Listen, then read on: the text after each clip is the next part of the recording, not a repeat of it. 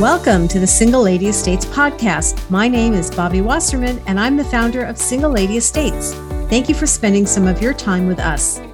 We had such a great response to our podcast on safety from a police perspective. We're going to dive into safety more in depth on what to look for when buying a home.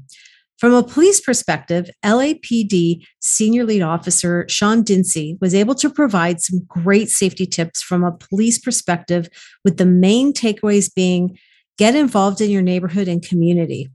But when it comes to home buying, there are things that women look at in home safety versus men or couples. What role does safety actually play when looking to purchase?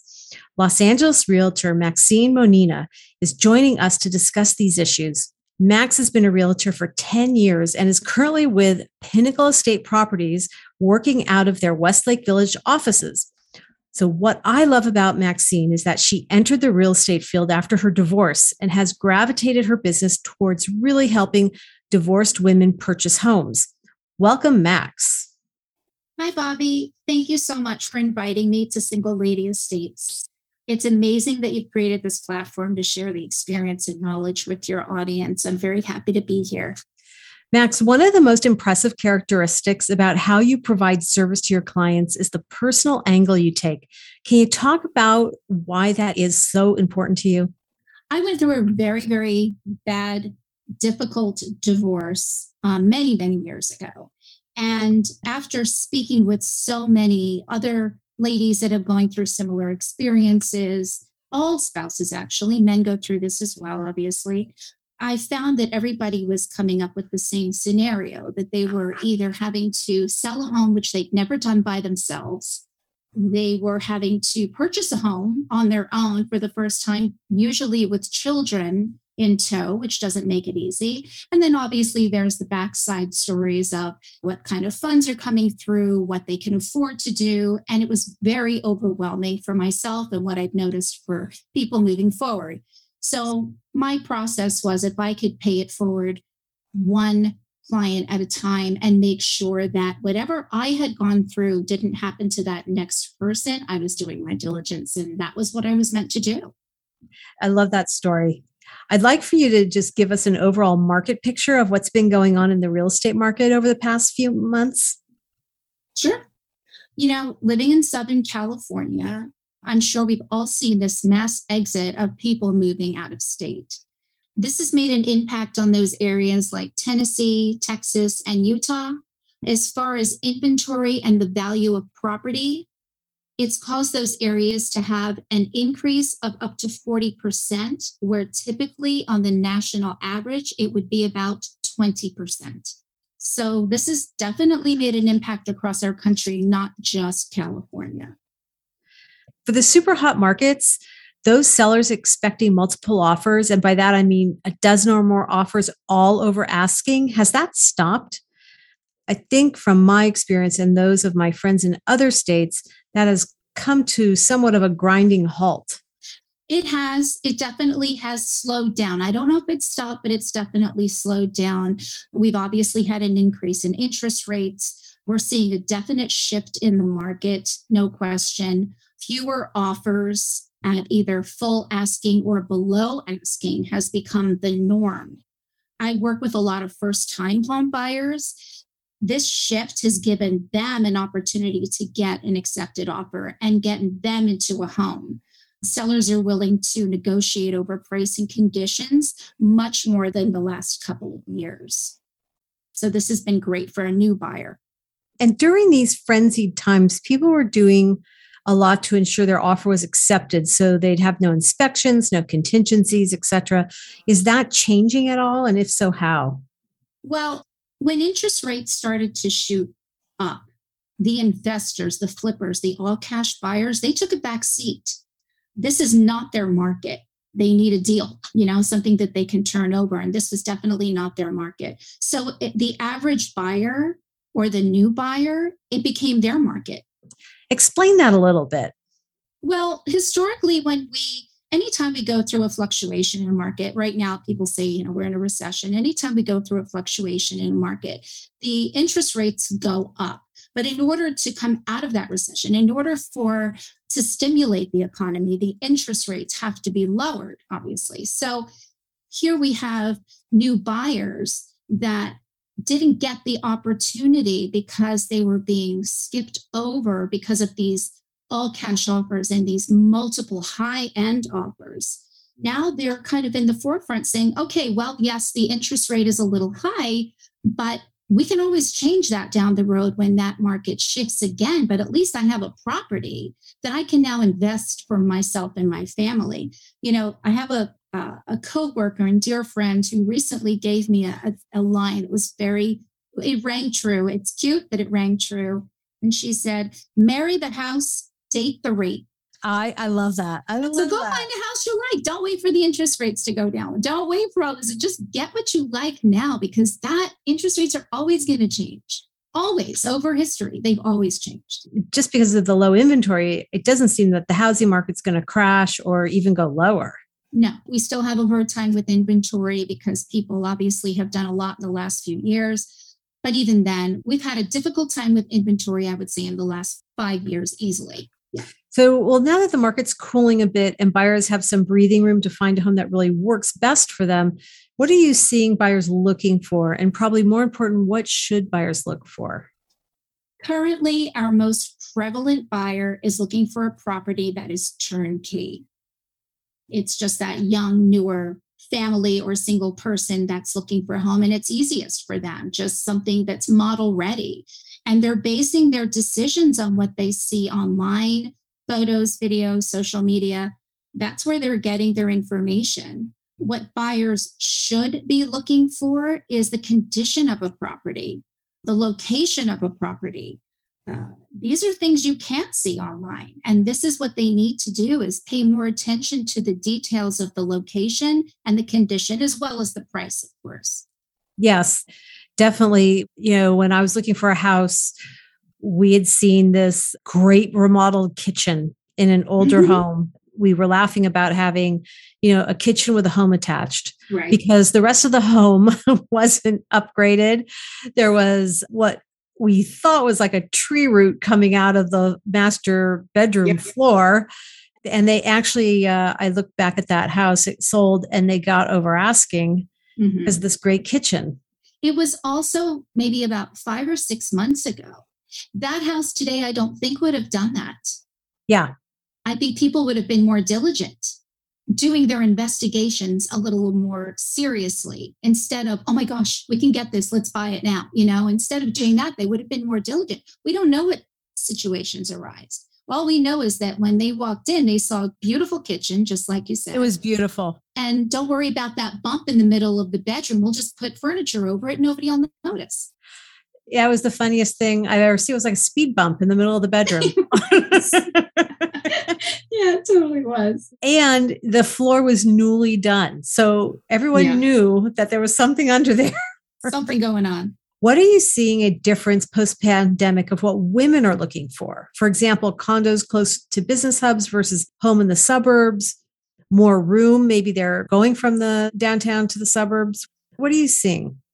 you know, the pandemic provoked a lot of change in our lifestyles for everyone, regardless of they were married, they were single, children, no children. Everybody all of a sudden got a dog, you know, or some kind of a pet. So overnight, we had to become very compliant with having a home office, having schooling at the house, which meant kids needed to have a quiet place in the house that they could study or be on Zoom classes, even if that was a closet this also gave many clients, women or otherwise, options to move into any area they chose. So it many ways opened up that door to, well, I don't have to be 15 minutes from school. I don't have to be 30 minutes from work. I can find a larger home or something with a small yard, whatever that is, pretty much anywhere. And the affordability kind of went across the board, which again, with a low inventory, created these multiple offers that we were seeing back then too. So in a way, that pandemic, as horrific as that was, it provided people with this larger scope of where to go and how they can do it. And it sounds like people took advantage of that.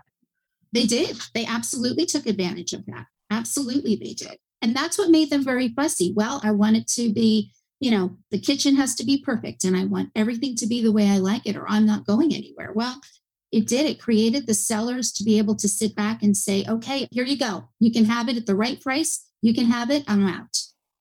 Now that the pandemic is kind of somewhat in the rearview mirror, mm. are you finding that people are discovering more options overseas or in other countries? Are you seeing people wanting to move out of the states?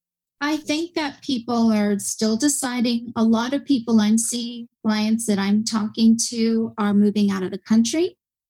I don't know how much the pandemic has to do with that anymore. I think they, this is my take, I think they recognized a different lifestyle. Yeah. I think that unfortunately we have a tendency to rush through life and rush through getting to work and getting the kids and doing this whole process. And it's exhausting. And I think that the pandemic, if it did anything, it taught us to stop forcibly, but it taught us to stop. And now that things are opened up, they're like, wait a minute, we have choices here. I can do anything. I can sell the house, get an apartment, whatever. I can be out of an apartment, get into a house, move out of the country, move to a different state, and still make my life work and probably have a happier, healthier, longer life. And I think that's probably the biggest change I've seen Yes, I have friends that are considering moving out of the country and not just to Canada, like to Europe. Oh, yes. I have clients that are moving to France. I know other clients that I've had that moved to Portugal. So, I mean, yeah, we're spreading ourselves out for sure. Interesting. Well, let's let's focus on the U.S. right now. um, from the safety perspective, what do you, as a realtor, look for when recommending properties to single women? Do you have any guiding principles? I do. I try to put myself in my client's position, considering the safety of the area, the upkeep of the neighborhood, the condition of the property. Many times I will suggest to my clients to drive around a neighborhood during the week, in the evening, or on the weekend, and just like hang out, whether it be go to the local park and play with the kids for half an hour, or just sit back in a corner in your car and just kind of listen and watch I think we learn a lot about a neighborhood when you see it several times, not necessarily once during an open house or when your realtor is showing it to you. I think that it's a broader spectrum than that. There's a lot of safety features. Does the house have good lighting? Is there security in the neighborhood? Is there a neighborhood watch? Do people seem friendly? Is there public places in close proximity to where you are? You know, I think these are all factors, especially if you're a woman, a single woman living on her own. These are very important factors.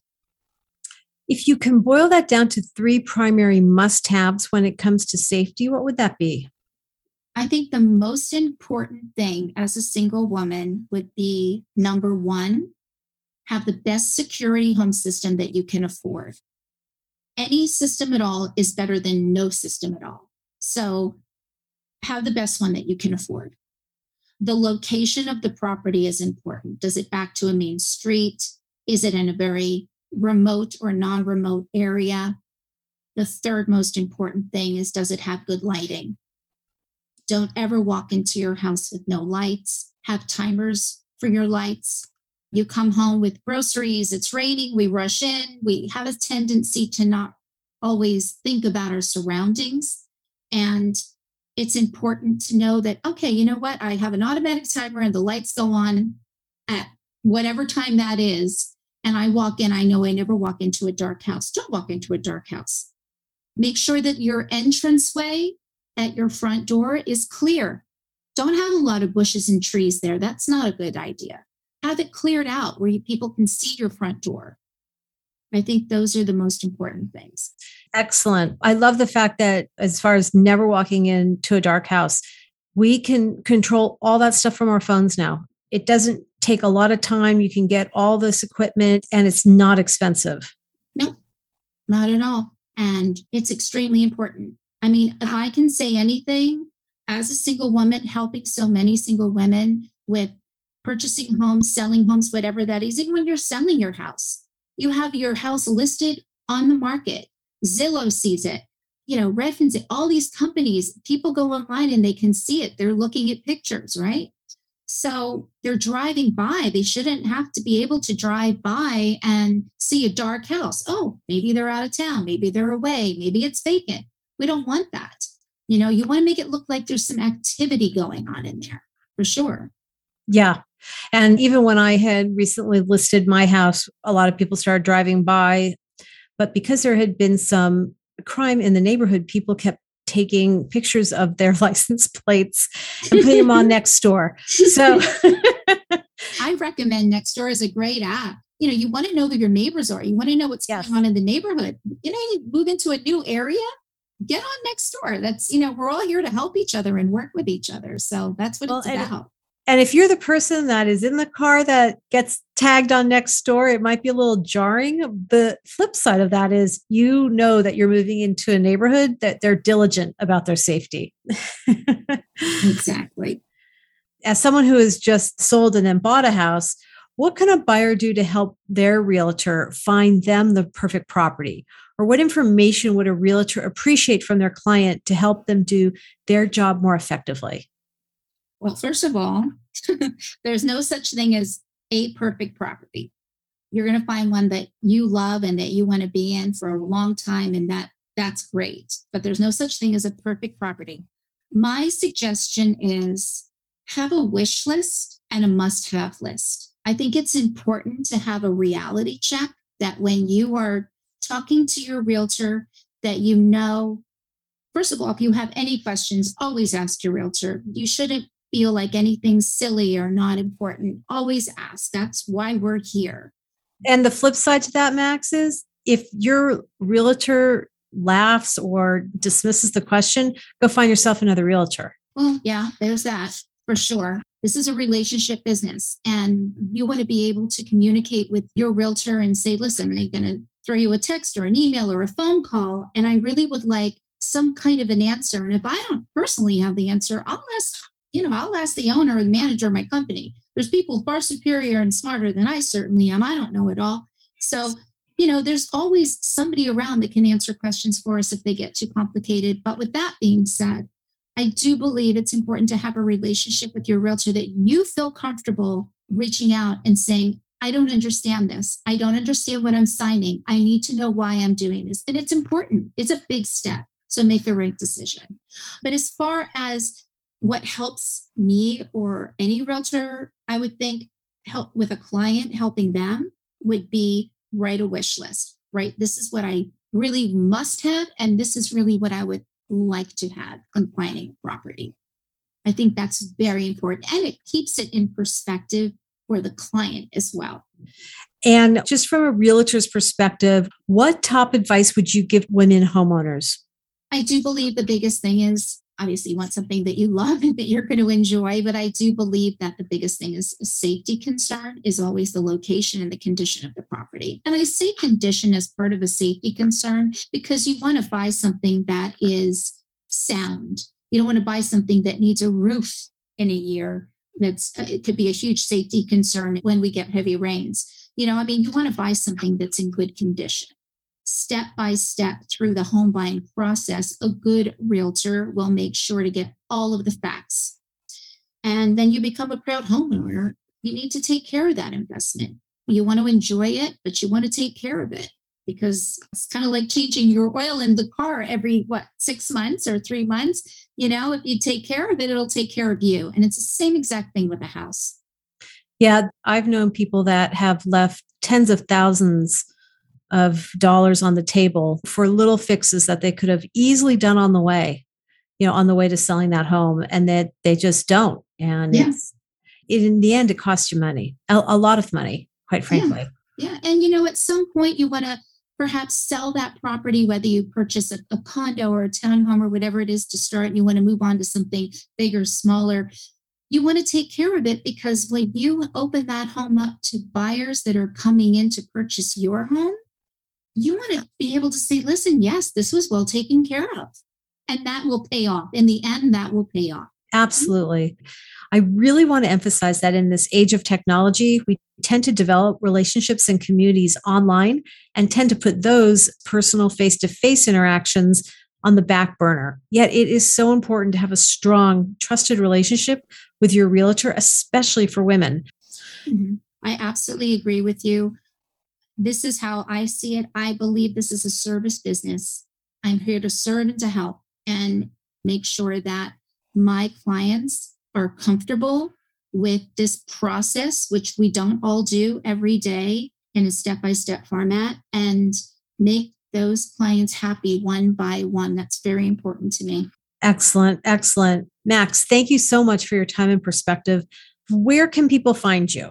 Well, as a realtor, I can be reached many ways. However, the best way to get a hold of me is either through Maxine Monina Real Estate, and my contact information is all there.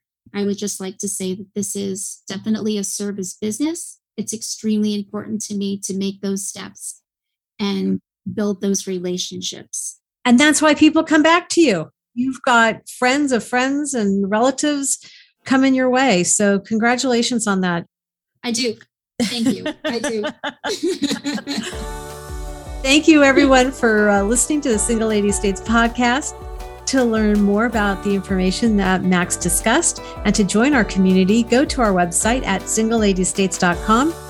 Connect and engage with our community and be sure to subscribe to our podcast.